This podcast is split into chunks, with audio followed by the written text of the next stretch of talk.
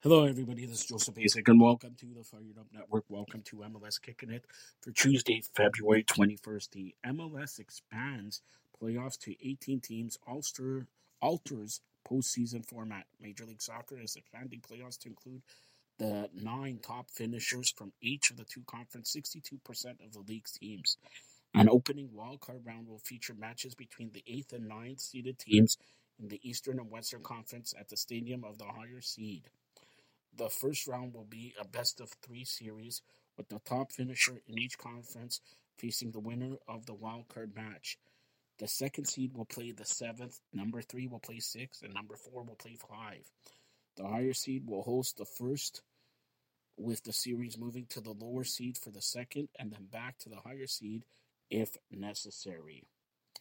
If the round one, if First round matches are tied at the end of regulation. The game will go directly to a penalty kick. The conference semifinals, finals, and MLS Cup championship will all be single games hosted by the higher seed for the th- final three rounds.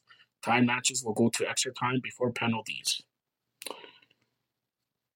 The uh, decision day, the final day of the regular season, is set for October 21st, with the wildcard round scheduled for October 25th, 26th.